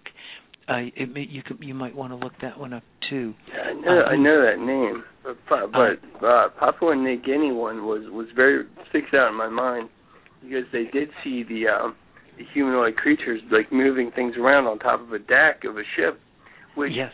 would would fit into your in your uh, like template of Hmm. having like being like um having have had a mothership somewhere else that it was coming down to do something and then going back up. I, I think that's right. And they're probably just uh, exploring the the smaller flying saucers are probably are scout craft that probably just come down to get a closer look at human civilization. And uh, and by the way, um, doc, I, Dr. J. Allen Hynek, who was the advisor, he was an astronomer from Northwestern University, and he was an advisor to the U.S. Air Force uh, for like 20 years uh, with Project Blue Book. Project Blue Book was the Air Force research project on the UFO phenomenon. They eventually closed it. But Dr. Hynek said that typically UFOs in close encounters where they come down close to the planet Earth, uh, to the surface, uh, generally that only occurs in rural areas uh, mm. in that not typically in cities or uh, densely populated suburbs.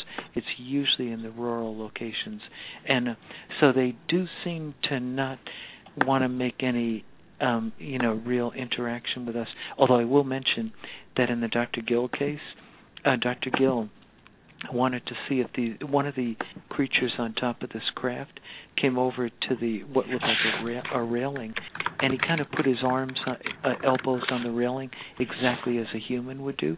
Mm. And so Dr. Gill, or, or Father Gill, he raised his hand and he started waving uh, one hand at the creature, and to his surprise, the creature waved back with one hand. And so Dr. Gill, then a bunch of the other people in the group began waving, and, and, he, and the creature continued to wave. Then, just to make sure he was really communicating and not imagining this, he put both hands above his head and waved both of them. And in, amazingly, the creature understood the idea, and he waved both of his hands above his head. So to, he he knew exactly what Doctor, I mean, Father Gill was trying to do, and uh, and and then so that so th- that's about the limit of communications that we've had, I believe, with these craft. I don't think there's anything more than than, than an occasional flashing light and waving, you know. Um, but yeah, there's oh, another... you, I know what you're talking about the flashing lights. Didn't they have something? Paranormal State did something about that. I don't know if you saw that show. Well, you know, Where they were up a, on somebody's farm. I think I I'm not sure. Yeah, I think you're right. You're right. Um, there was, um, um, but there's another one in California. I think it was way back in the 50s and 60s where somebody was driving their car up in the foothills of the mountains and they saw a UFO hovering and just for kicks they flashed their headlights. They were on kind mm. of a lone, lonely road, and to their amazement, the UFO the UFO flashed back. and yeah. so, and that, but that was it, and nothing else happened. Just the flashing. Thank goodness. yeah, That's what I they said. remember, right? oh, yeah, there you go. Yeah, and uh, but anyway, so um, but so anyway, there's an uh, and then there was one other uh, story I'll mention that I think shows that these are humanoids like ourselves, and I think there's a good reason why they are. It has to do with uh, ev- uh, you know Mother Nature's choices in evolution. Uh, but uh, in Lonnie Zamora down in Socorro, New Mexico, uh, S O C O R R O, um, they um, he he was chasing a, a a speeder, uh, Officer Zamora, Lonnie Zamora, and um, and I think this was in the 1960s. If if you want to look that up, but anyway, uh, um, he came up on top of a mesa, uh, which down in that part of the country is what they call those hills, those kind of flattened hills, and and he was looking down in a gully and he saw this uh white whitish looking egg shaped object on four legs and standing next to it were two humanoids. Uh, they looked similar to humans, but maybe a little bit smaller than the average human. And uh, and one of them suddenly turned and noticed uh, Lonnie Zamora, the officer Zamora. He kind of like looked startled as the way Zamora um, it, it described it, and then he said the two of them ran. These two creatures ran around behind the UFO, and then they heard a he heard a loud bang, which is probably the door closing on the craft, and uh, and then he heard a roaring sound, and he ducked behind his police car, and then he observed this egg-shaped thing zooming up, and then it shot over toward uh, a mountain range that I think was like 15, 20 miles away, but it went at extreme speed. And yeah, so, would, would some type of ion propulsion make that type of sound? No, uh, like a high like output static electricity. You know, I uh that's a good question, John. I see uh, as I, I'll explain tonight. Um I think they fly uh the way they fly is by manipulating gravi- gravity itself and I'll explain Yeah. what I mean by that. But um they still have to have action reaction engines in order to take off and they pro- and they very likely could use uh, ion propulsion, but it almost looks in this case like um, they might be forcing out particles with mass, uh, uh, with significant mass to make that which would cause the loud uh, uh, sound sound waves, um, and um, uh, because in other words, I think when they're taking off in like an emergency situation, I think when they're just way up in the sky, and they have reduced their weight to a very minimal amount. They can just Yes. use simple. They can use ions, but uh, they might have to use heavier partic- heavier ion particles. Um, you know, maybe protons or something like that. Um, and to when they're close to the ground, but then they might be able to use lighter particles, ionized, uh, like electrons, when they're higher up. And uh, so I, yeah, uh, uh, but um, but what I'd like to do, if, if I could, I'd like to actually get right into the physics because this is where it gets. Yeah, go for it. Oh, good, good. Okay. Um, this oh, bad, thing- bad.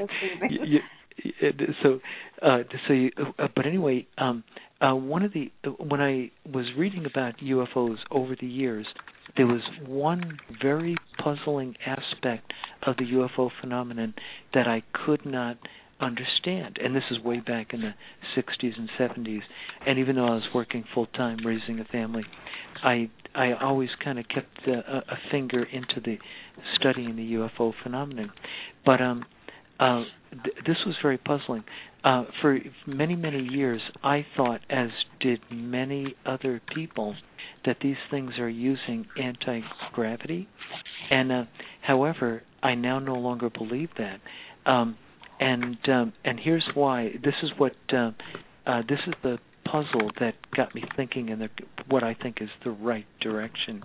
Um, way back in Wanaque Reservoir in the 1960s, 1966. Um, I come from New Jersey, so Wanaque is up in northern New Jersey, and uh, and a police officer saw um, a UFO hovering over the reservoir, and it was in the dark. But when he was watching, he noticed something really odd. He noticed that the water underneath the UFO, and the UFO is maybe 20 or 20 feet above the surface, the water beneath the UFO was being lifted up toward the bottom surface of the UFO. Oh. And and he was amazed because he said it was absolutely a huge amount of water. He said probably several hundred feet long by maybe a hundred feet wide or two hundred feet wide. So it was a massive Fuel? water. Uh, uh, uh, I'm sorry. I said fuel. Uh, oh no, not fuel. No, uh, it didn't quite reach the bottom of the UFO. It only came Okay. up part part way, and but uh, this was surely an indication of an of not a repulsive gravity field, but an attractive gravity field, and that's what um, puzzled me because all this time I'm thinking these these things have to be using anti gravity, but anyway that it, it looked like it had an attractive gravity field and a very very strong one, and that left me baffled, and uh, and so however as time went on, I I began to realize that there was something to this, and it was a, a clue to how these things. It was a critical clue to how these things worked, and um and so um anyway, uh, so as I got more involved, They don't phys- stop now, man. oh, oh yeah. Oh, oh, good. And so as Mhm. I got more and more involved with this thing, I realized um, that um, as I studied physics, I realized that they couldn't be using anti gravity because number one, um, it wouldn't really make much sense because once you're away from a gravity field, um, the whole idea behind anti-gravity is you're pushing against a gravitational force, like the right. planet Earth. But six what times if ten to the negative thir- thirty-six or something. Like I mean, you're Really? you're, you're dealing with some heavy duty. heavy duty stuff? Yes, yes. Yeah. Oh my And- gosh. And and oh, so, uh, sorry, Dr. Kim, we we were getting carried Yeah, we were getting Kim. carried away. It's like two And, uh, but physicists talking to each other. Oh my gosh, it's funny. Keep going. but but anyway, um, uh, so I knew that um, uh, it wouldn't make much sense for a UFO to be using anti gravity because the second you're away from a gravity field, you can't push against it. It's if it's, if there's no if you're in deep space, there's no gravity Right. to push against, and so. Um, so I realized, you know, that it was unlikely that they had anti gravity. But then, what clinched the case that it was not anti gravity was, and as I studied physics, they pointed, they made it. It was clear that while the non-gravity forces are multipolar, that is, like you have the negative and posi- mm-hmm. positive of electromagnetism, and and the weak nuclear. They have these four fundamental forces in nature. Uh, the weak nuclear force, which causes radioactivity, um, the, and uh, so um so like the weak nuclear force uh has three three uh force uh, oh, I should I forgot I'm kind of going kind of fast here but all you're actually all- talking about what which keeps like molecular bonds together, like your strong and your yes. weak molecular Okay, force. wait a minute, wait a minute. Let me ask Yeah. you a question. Why does any of this matter? I'm like spaced out right now. sorry Can you Dr. at Kim. least tell me like why this matters? Like oh what- I can tell you Okay, I, good. Okay, good. uh, uh, the reason this is so critical is because um, if um, if if this if the UFOs are using technology that we ourselves may be on the threshold of understanding here on planet Earth, it's going to, as I was saying at the beginning, it's going to open up whole new worlds, um, and, and I mean that literally as well as figuratively. Um, we literally will be able to go to other stars and very quickly and and maybe I'll just jump right into it. I'll explain how it works. Um uh Go for it. Uh, yeah, everything in you can think of everything in the universe as consisting of matter and force particles. And everybody's familiar with the electron or the proton. Those are matter particles. And uh, and so um, we know that matter is it, it comes in quantum uh, pieces called particles, and all um, all subatomic particles have three fundamental characteristics. There's spin, mass, and charge. And even if it's neutral, that's still You're losing everybody, I guarantee. Not Oops, me. sorry, I actually sorry. get that part, believe it or not. really? Okay, I was gonna say. yeah, I do. I, was gonna say, I understand that. I was gonna wait wait till you got that to the wave theory, but go ahead. I actually yeah, get okay. that. and but but uh, but anyway, sorry about this. I I I, I just want to. I'll try to um, ma- make it. Um, I, I know it's a lot to cover. Sorry, but I'll try to Yeah, make it. Well, you you, you did that well. I couldn't figure out how you were going to say that in a in a way that wasn't going to just you know you know get everybody like upset. but you And- did a good could- job could- right there. Okay, yeah, I, and but uh, uh, all subatomic particles have just three basic uh, uh, characteristics, and those are spin, mass, and charge. And um, and everybody knows uh, like an electron is only one two thousandth of the of a proton's weight, a quark's weight. Uh, or no, I'm sorry, a proton. A proton is two thousand times heavier than an electron, and so that that's you know the mass of these particles, and the charge. Uh, the charge of a proton is plus one, and the charge of an electron is minus one, negative charge. And then the spin it relates to a quantum characteristic, which I don't, I won't. There's no need to go into it because it's not relevant to what I'm talking about. But, um, but anyway, uh, uh, also all particles can uh, have something called wave particle duality that they can manifest as both waves or particles and that and you probably have heard of uh um the wave theory of quantum mechanics well maybe not maybe not but um Absolutely. but That's what yeah. I just brought up. What, how many oh, seconds oh, ago? oh, that's right. You that did. was what, remember. I, said I was waiting for you to get to the wave part, particle theory. Yes, you did. Yep. And uh, and um, but uh, jumping back to these particles, we know that matter um, is consists of particles of different types of particles, but it turns out that forces forces uh, like the electromagnetic force or the strong Mhm. nuclear force which holds the nucleus together, um, those forces are carried by particles too, and uh, and so um, and so this is where it gets interesting. Uh, there are only four f- known forces in nature. Um, these are the strong nuclear force, which, as I mentioned, carries uh, carries the strong force, um, which keeps the protons in the nucleus because they have the same charge, keeps them from flying apart. Um, and uh, the the particle that carries the strong nuclear force is a particle called a gluon, G L U O N.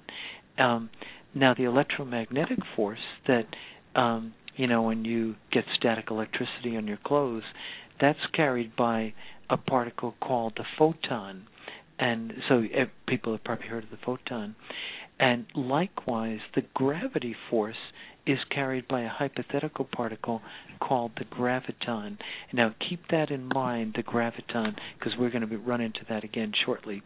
And uh, um, but anyway, uh, what what's so um, it turns out that science is really really interested in the forces of nature even more so than the matter particles. So they're more interested in the force particles, and the reason is forces make things happen in nature, like. Uh, uh, I usually use the example of the electric force in a lightning bolt, you know, and yeah. um, so that because that's pretty dramatic, you know. And but yeah, uh, definitely. yeah, and so and it turns out that there are symmetries, certain symmetries among the forces of nature, those four forces of nature, the strong nuclear force, weak nuclear force, electromagnetism, and gravity.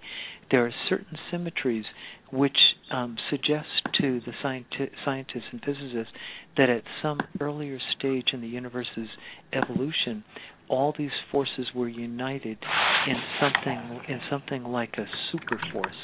And so they've been working over the years to try to unify these forces. And I'll just go through this real quick. They have had success with the non-gravity forces, the three of the four, the three non-gravity forces, and they've actually been able to uh, come up with a uh, unification of some of those forces. But they have not been able to include gravity in with the unification of the other forces. And the question is, why haven't they been able to include uh, gravity? Well, right. it it turns out that gravity is much, much, much weaker than the other forces of nature. And as John uh, pointed out before, uh, the electromagnetic force, one of the non-gravity forces, is 10 to the 36 power stronger than the gravity force. That's the number one, followed by 36 zeros. So it's not like Yep. tens, not not like 10 to the second power, which is 110 squared. Not Right. like so 10 it's like to 10. 10 to the negative 36. So it's like Yeah. so much weaker that Yeah, it, it, it's actually it's a very weak gravitational pull compared to any of the other forces you're working it, with. it it's incredibly weak, and that's why they haven't been able to um, incorporate gravity into a unification theory with the other forces. And this is a problem in physics that is referred to as the hierarchy problem, uh, H-I-E-R-A-R-C-H-Y, the hierarchy problem. And it's one, and I believe it's one of the critical keys to solving the UFO problem. So, um, and and and now I uh, uh, what I'll what I'll do here, Dr. Kim and John and Kareem, I'll just give a quick uh, explanation of how physics has evolved and and how the evolution of physics is now pointing toward a likely explanation of UFO technology. Um, in, in a nutshell, there are two pillars to modern physics. Uh, one is general relativity, which describes gravity, and the other is quantum mechanics, which describes the three non-gravity forces: uh, the strong nuclear force, weak nuclear force, and electromagnetism. Well, over the years, um, they have been uh, working. Uh, you know, over the years, um, uh, physics has evolved.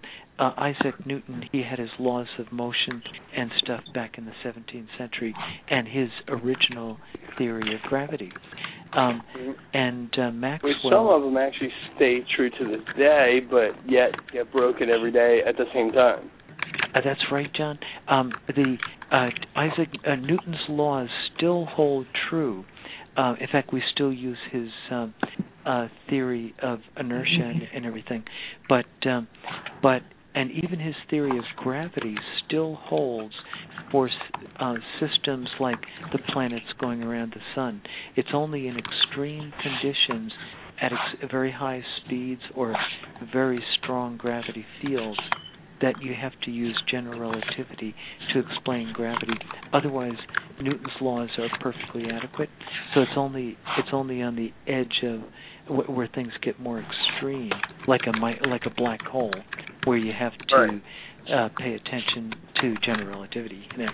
And uh, but anyway, um, one of the, the one of the most important things about the evolution of modern physics is that um, uh, uh, so uh, right through Newton's laws of motion and his theory of gravity, through Maxwell's laws explaining electromagnetism in the 1850s, and right up to relativistic physics and quantum mechanics in the early 20th century, it was assumed we lived in a four-dimensional universe, three dimensions of space, uh, up, down, and sideways and uh and uh or, I mean I'm sorry right left and up and down. And uh, so it was assumed we lived in a four dimensional universe. So we had three spatial dimensions and one time dimension. So but uh, in the middle of the uh, so in about the 1970s science physicists were still trying to unite all the forces of nature and they finally came to the realization that we might live in more than a four dimensional universe. And this is where it gets interesting. We, today, um, it's believed that we may live in a universe with 11 dimensions. 25. And isn't that inc- pretty incredible? Uh, yeah. 11 dimensions. Yeah. And now it turns out that um, of the seven extra dimensions beyond four, so four plus seven equals eleven, six of those dimensions, spatial dimensions, are curled up in tiny little spaces and aren't relevant to what I'm going to talk about here. But the seventh extra dimension is a larger space dimension, and this is involved, I believe, in the UFO phenomenon, and I'll show you how. Um, so uh, anyway, uh, they've continued to work on these theories, and they um, and and they've come up with a uh, all of the research and everything like that they've been doing now for decades and decades. They've come up with a theory called M theory, and M theory um, can be can be thought of as membrane theory, but it looks like we may live on a four-dimensional space-time membrane but it's floating in a larger five dimensional space time. And I can do an analogy. If you can think of uh, if uh, it's a, it's at a lower dimensional level, but if you can think of us living on a eight and a half by eleven piece of paper, um, and it's floating in the space mm-hmm. three dimensional space in front of you, then uh, that would give you an idea of what is meant by a, a space-time membrane, and uh, and of course we can't think in terms of four dimensions, but we can we can do an analogy in two dimensions, and uh, so the the piece of paper is is two two dimensions. So, but anyway, uh, one of the theories that comes out of M theory, and now we're getting close to explaining UFOs here, um, is a theory developed by uh, a, late, a lady physicist actually at Harvard University and by another physicist from John Hopkins University down in Maryland, or uh, I think it's Maryland, yeah. And and um, their theory is referred to as warped geometry, and they propose that there are two four-dimensional space-time membranes floating parallel to each other in a in a larger five-dimensional space-time. And they and they say that the space between those two membranes, they refer to it as the bulk, B U L K.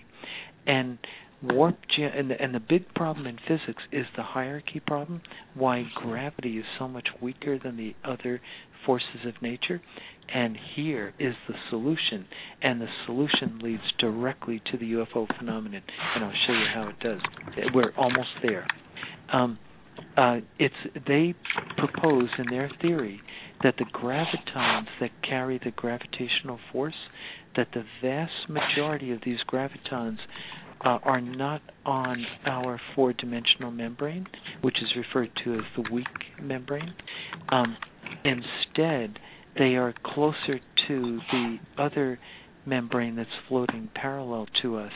So 99.99999% of all the gravitons in the larger five-dimensional universe are are snug up to the other membrane that's floating parallel to ours. And um, and so what that means is that gravity has has to be weak on our membrane, the one that we live on, because the particle that carries the gravity force is mostly on uh, close to the other membrane, and as as uh, the warp geometry theory uh, discusses, they say that uh, if you were able to leave our weak membrane and go into this bulk, the further yeah. the close the closer you got to uh, the uh, gravity brane, the other membrane that exists parallel to us, um, mm-hmm. Just because of general relativity, in a strong gravity field, space shrinks, so distances shrink. And right. So this, instead of like taking 25 million light years to get to Alpha Centauri, it might take 25 minutes. Exactly, and and what's happening is with warp geometry. Um, I, as soon as I saw this theory, I realized how UFOs get to planet Earth. Um, what they're doing is they're they're somehow penetrating into the bulk, that space between the membranes, and they go in only as far as they need to to get to other star systems where the distance to other stars is very small compared to the four dimensional universe where we live and uh, and so and I did one example uh, in the book. I talk about uh, Alpha Centauri, which uh, John had just mentioned there. Uh, mm-hmm. Alpha Centauri is 25 trillion miles from planet Earth, which is equivalent to 4.3 light years, but you only have to go into the bulk to where gravity is one ten thousandth of its maximum strength in the bulk, and um, and you only have to go in that far, one ten thousandth of its maximum strength. So you can see you can get even a stronger place. Um, but anyway, at that distance in, the distance to Alpha Centauri shrinks to 25 miles. You could literally jump in your car and make it in half an hour to Alpha Centauri. and so yeah, it's pretty that, amazing.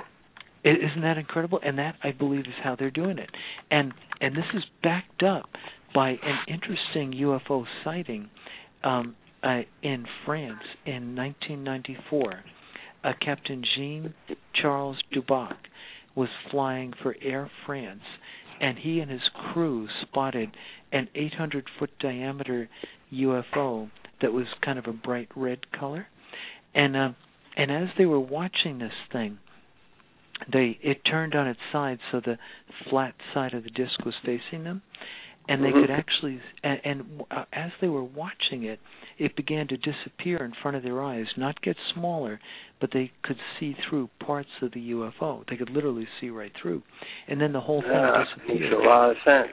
And and, so and essentially and I, going I, through I, a dimension Exactly. I believe they're going into the bulk, and that's what Captain Duboc saw. He saw this uh, UFO actually leaving the four-dimensional membrane that we live on and actually penetrating into the bulk. And it and it, as it turned out, the UFO didn't go very far.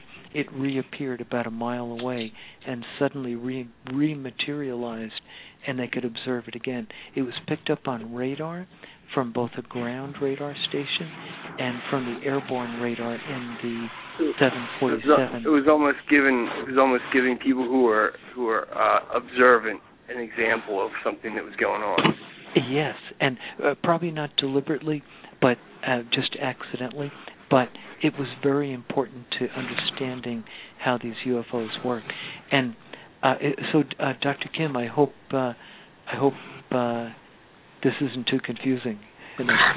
Well, actually, um, it kind of is, but we can always listen to the archives and try to figure out. But very, very, um, Mr. Schroeder, very impressive theory and research, and I don't even know how you came up with all this. To be honest, it's just it, it's it like took, a lifetime of work. It seems to me. It it was. I can tell you that it, it, that's exactly correct.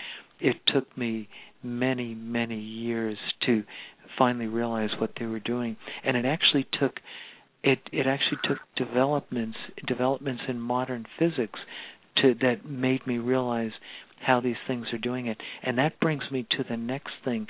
I we can prove this is what they're doing because um, it turns out that um, um, I believe they're using something called KK gravitons, and these yeah. uh, these are these are called uh, Kaluza Klein gravitons, and they were um, they were researched by two people, uh, Theodor Kaluza, who was a, a German physicist back in oh right around the time of Einstein at the beginning of the 20th century, and um, and he was one guy that uh, developed and I he was one of the first people to suggest that we might live in more than four dimensions. Then another guy, Oscar Klein, who was a Swedish physicist, and he too uh, further developed uh, Theodor Kaluza's, uh, Professor Kaluza's theory. And uh, but in a nutshell, I won't go into all the details of it. But these KK gravitons, Kaluza-Klein gravitons, um, have tremendous interaction strength. And remember how I, what I said early on that ordinary gravity uh, that we're used to is very very weak. Although you probably don't believe that because when you're getting up in the morning to go to work and you're fighting against gravity and stumbling into the bathroom, you know, um, you know, you think it's pretty strong, but in reality, the gravity force is, is very, very weak. And uh, um, but um, but anyway, um, these KK gravitons. Um, the exciting thing is that I think, uh, in fact, uh, physicists think that we will be able to produce these things. They believe that at the Large Hadron Collider in in Geneva, Switzerland. I have, have you guys heard of that? It's a particle accelerator. Yes. Okay. Okay. Good. Good. And they just recently discovered the Higgs boson, which isn't relevant to this, but uh, that's one well, of the. Well, actually, it is. If we're talking about the God particle and you know how how weak and strong you know forces come together. I mean, it, it is all tied together, but in tying it, it together, we need another six hours of show. uh, yeah, right. Yeah, yeah, and we yeah we actually need to wrap it up because I always cut off my outro and it makes my show sound really bad. I always get so caught up in the speakers. So we can always have you back on, Mr. Schroeder. If you could just tell uh, everyone to kind of I um how we can get your book and read more about it, that would be lovely. Oh, excellent. Yeah, I'm oh, sorry. okay. I, I kept asking you questions, and I, oh, I no. hope I didn't lead you astray there. Not at all, John. I like questions. I absolutely do. Um, th- th- in fact, I always ask every show that I'm on if they could have people ask questions. You know, but um, uh, the the book can be bought on Amazon, and it's uh, and it can be bought either as a uh, a paperback um, or as as a Kindle version, it one or the other. You know, and or if they want to buy both. and uh, and my wife my my wife is still mad at me for spending so much money publishing this thing. Aww. So- well, hopefully we can recoup some of your losses, and we, Yeah. you know our listening audience can.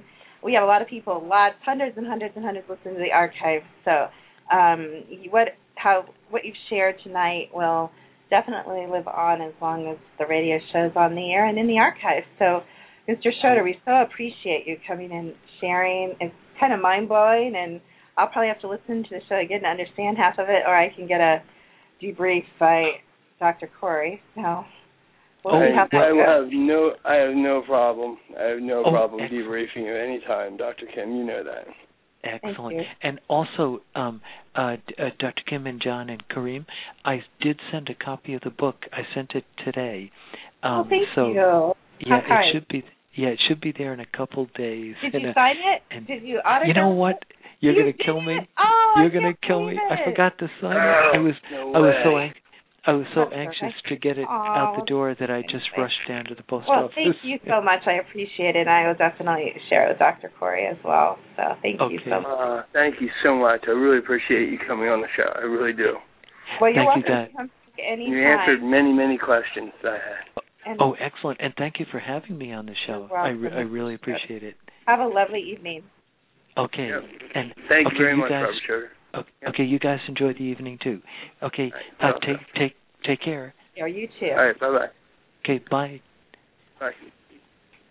Dr. Kim. Yes. Yes. Okay. Um, I I can uh, I can continue on uh, anything you need me to do here. It's just uh, it's just going to become a little tougher for me. Oh, okay. Well, Kareem, are you still there, Kareem? Kareem. Kareem's gone. Yeah, I'm here. Yeah, I'm here. Okay, I'm here. Kareem. In one minute, you have to sum up that whole conversation. Go. Oh, it was basically tying all of the protons, neutrons, electrons, and how it's spin theory and how the UFOs fly and trans well, go in transdimensional Sorry. space Kareem, and time. want They you to- travel Man, you got that whole time. thing, man. Holy crap. Yep. Well, I'm all Kareem, into that. said, yep, I got it. Kareem, Kareem and I were a little out of that loop, but that's okay. I'll yell at Dr. Craig You guys, later oh that. man, Like, I know you guys think I'm nuts now, left but out that's the so nice. Tell Kara that she's. Oh, I'm glad she's listening. How do you know Kara's listening? Is Kara listening? Are you listening, Kara? All right. Anyway, long story. um, well, I want Dr. Corey. I hear that you're starting a kind of a not a necessarily a new business, but you're going in a different direction with your career. Would you like to share a little bit about? Um, you have about one and a half, two minutes. What you're doing currently and what you're working on, and the name of your company. Absolutely. Um, well, the name of the company had, has gone through a couple of different changes recently, but I believe uh, I believe that I've, I've settled upon Parasential Alchemy. Um, is that the the name that I had sent you? I believe so. What exactly does that involve? What kind of things will you be doing with that Well, business? Right. We're we're going to we're, actually going to have um, we're trying alchemy, which is the synthesis of many things or two things. Um, Hmm. would be it'd be the synthesis of maybe the paranormal, such as um, I don't know, maybe uh, gosh, now I can't even talk. I had too much to say, and now I don't have enough to say. Uh-huh. But um, You don't have to explain the name. Just tell us like what you're selling or what you're building or what you're doing. Well, uh, I'm building specific equipment for the paranormal research um, teams or the paranormal research groups that isn't just modified um, modified equipment taken from other uh, industries like the cable industry or other things like that. My first my first actual um, I guess the first my first objective was was to build a shadow detector. And uh if anyone was watching tonight if if they're wa- if they watch um Haunted Collector, boy could they have used a shadow detector tonight because that's exactly what they were looking for. Um there are energies, high energy beings that seem to seem to only be caught as as shadows. And there have been a lot of um I guess motion detectors sold as as shadow detectors, but they're, they're actually just mislabeled motion detectors, and they don't actually pick up what mine actually picks up the absence of light, which would which would be the motion of a shadow, instead of you know the movement of light, which would be the movement of an infrared being or something that gives off light. All right, and I'm sorry to interrupt you, and I should never have started this conversation. And Kareem, I'm just going to play the outro basically, and we're going to say goodnight in a minute. But if you'd like to know further, it's not on there yet, but there will be a direct link to um, Dr. John Corey's website, and it will be off of the secrettoeverything.com website, probably up within the next week, depending on our marvelous web designer Leslie's skill and talents. And we'll have Dr. John Corey come on another day and give him a little more time to explain what he's into these days and what he's doing. But thank you, Dr. Corey, for being a co-host on the show. Thank you, Kareem, for um, managing our chat room and screening the callers. And we're going to have to sign up off right now. So good night, everybody. Thank you so much for listening. All right, thank you very much, Kareem. Good night, everybody. Very, very nice meeting you. Yep. Nice, yeah. Cool. All right. Thanks for listening on On Secret to Everything with Dr. Kimberly McGeorge. Listen every Wednesday night Eastern Standard Time from 7 to 8 p.m. on Blog Talk Radio.